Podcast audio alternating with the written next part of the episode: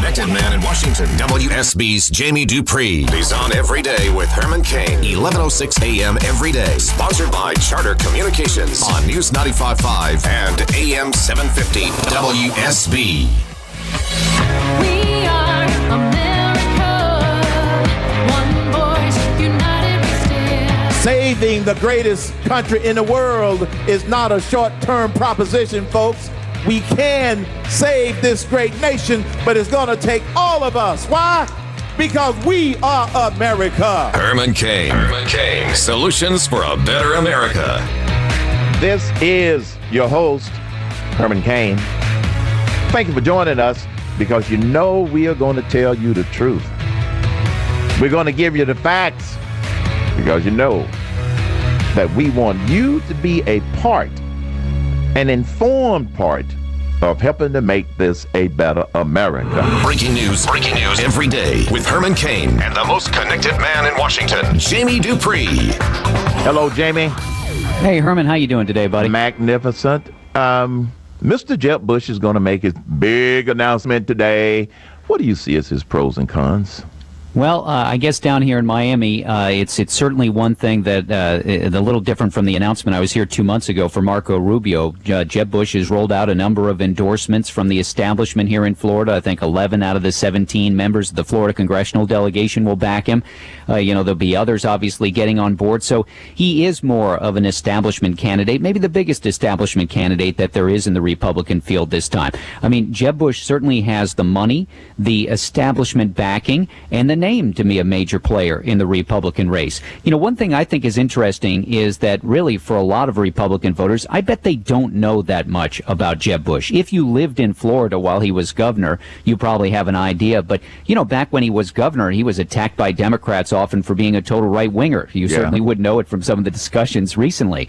Now, two issues that definitely will get in the way for him with other Republicans. One would be education and his support Yep. for Common Core. Yep. The other would be immigration reform. Yeah. And you know, it's been interesting in the times that I've seen him so far this year, Herman. There was one gathering of a very conservative audience in D.C. and Jeb Bush. You know, he's not a fiery kind of guy. He's sort of a, a wonky politician who loves to get into the weeds of issues and talk about things, but he has a very calm demeanor. And in front of this audience that otherwise probably didn't care for his views on immigration reform, he simply said, "Look, you think I'm wrong? I think you're wrong." You know, I'll, I'll, I'll, let me make my argument and I'll show you why. There was no hot button kind of uh, Yeah. fiery rhetoric or anything like that. And I do wonder right now, I just sense that there's a lot of Republicans that want somebody to really shake things up. And Jeb Bush might not be the person that gives a voice to that kind of feeling. But you know, he's got the money. Uh, I know others will have money too, but you, you can't just sort of discount that. We'll see if he can communicate that message as to why he wants to become president, what he wants to do, and if it's just more than the Bush name. Because I think a lot of people they just hear the Bush name, but they really don't know how how he's different from, say, his dad or his brother. Well, you know, some of the sound bites that they have uh, put out in the media, and I know that the sound bites by themselves uh, don't necessarily describe what he wants to do and stuff like that. And, you know, we go a little bit deeper, and I get Clark to go check out that website. Uh, but, you know, a lot of it sounds very uh, scripted. Um, when he's doing Q&A, he doesn't sound scripted. I think he does a good job when he's doing Q&A. Well, no, in fact, I think Herman that he's Yeah. more comfortable doing Q and A Yeah. than giving speeches. Frankly, Yep. Uh, I, I mean, I, I think he would rather sit down. Some of his early uh, appearances earlier this year was sort of like, I don't even want to give a speech. Let's just start taking questions. Yeah. And he's very, again, he knows these issues. It's not like uh, somebody who just pushes the button in his mind and he repeats the same soundbite over and over. He digs into a lot of these issues. But again, that sort of wonky, detail-oriented kind of guy, is that really where the Republican Party is headed this time? I don't know. I, I mean, uh, again, I think there is some Bush fatigue out there. I think, for one, Hillary Clinton being the dominant Democrat almost in a sense works against Jeb Bush because I think there'll be some Republicans that'll look at that and sort of, you know, put their hand on their head and say, do I really want a Bush versus Clinton race? I, I think there are some Republicans who would rather not have that, and, and that may work against him in the months ahead. Right. Yeah, I, I would agree. Well, we'll see if he says anything more in the big announcement today, and we're going to talk about it some more tomorrow to see what's what. Um, Donald Trump is supposed to make a big announcement tomorrow. What do you put on that, Herman? What do you think? I don't think he's running. That's just. I mean, I don't normally do predictions, and I not. I just don't think he's running. And let me get two two points came up when I was talking to Erick about this earlier as to why. If you put all of your financial stuff out there, there may have been some business entities that Donald Trump used something called bankruptcy in order to basically save a business or, you know, grow a business or whatever the case may be. What do you think the headline is going to be? Uh, Trump bankrupted a lot of businesses. Okay, if they go after Marco Rubio for traffic tickets and his wife, don't you think they're going to be digging into all of his financial stuff and coming over? I would think the financial documents of uh, Donald Trump would provide an awful lot of uh, interesting Yes. news stories if he were to release that kind of Yep. information. You're absolutely right. You know, Trump. Look, Trump is uh, a a businessman, but he's also a showman. Yeah. And I, I don't know that he really wants to get involved, but we'll have to see. I, I mean, we've certainly had candidates that some didn't think deserved to be in the race jump in the race in the past, and maybe Donald Trump is going to do that later this month. What on the 24th, I think, in nine days. Uh, Bobby Jindal, the governor of Louisiana, will get in. Certainly looks like that uh, maybe moving into next month, we might have announcements from two other governors, Scott Walker of Wisconsin, and I think that John Kasich is definitely going to get in from Ohio. In fact, he's in, I think he's in New Hampshire today, and he's going to be in some other states later this week. Many of the listeners may not have heard uh, Erick's take on this because he did it on his show, Erick Erickson. By the way, Erick Erickson, folks, is editor of RedState.com. He's hosting the Red State Gathering, and for more information, you can go to RedState.com. But he made And certainly that thing got a big Oh. boost on Friday with the collapse of the Iowa straw poll. I mean, you're Yeah. going to have everybody down there maybe in, in Atlanta in, in the early August, Erman. Erick was on the show earlier, and he listed all of the presidential candidates that are going to be here, and it's all of the ones that are in the, the top 10 and the top tier, and some of the ones that aren't. And so he also explained how uh, the Iowa Republicans got upset because he was going to do his a week early. He was trying to avoid their event. No, But- he was trying to avoid Yeah. their event. That was the thing, and he wasn't trying to. Uh, he was getting some flack on Twitter on Friday from people who were giving him a hard time for uh, killing the Iowa straw poll. But he really wasn't trying to push it out. He was really sort of trying to stay away from their weekend. Was the way that I understood it, in order not to uh, run into the same problem. But you know, I think from Republicans, you had remember it was it was only about six weeks ago. Jeb Bush said he was not going to do the Iowa straw poll, and the Iowa Republican Party chairman lit into him on Yeah. social media.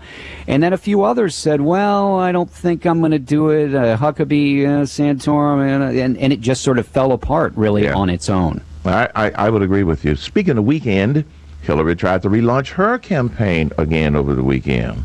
Yeah, and, and boy, it was interesting that she would uh, get that big speech together. I thought she really gave more of a voice to why she wants to run and the things she wants to do. And I think it's very, very clear that she has, along with uh, most of the Democratic Party, moved more to the left than maybe uh, the Democratic Party was eight, 12 years ago. And certainly a different kind of Democratic Party from where it was when her husband was in office and running back in 92 and 96. She also, when she went to Iowa yesterday, also uh, gave a shout out on the trade issue that ran aground on Friday after we talked, but she hasn't completely embraced sort of the uh, the the more liberal side of the party. But she did side with Nancy Pelosi and against President Obama. So yeah, I do find uh, it interesting to see the, the the the decisions by Hillary Clinton and her people right now as to what she wants to do and where she wants to be on the Democratic side of things. And yeah, was it a relaunch? Was it a retooling? Whatever you want to call it. I mean, she still is the front runner for the Democrats, obviously.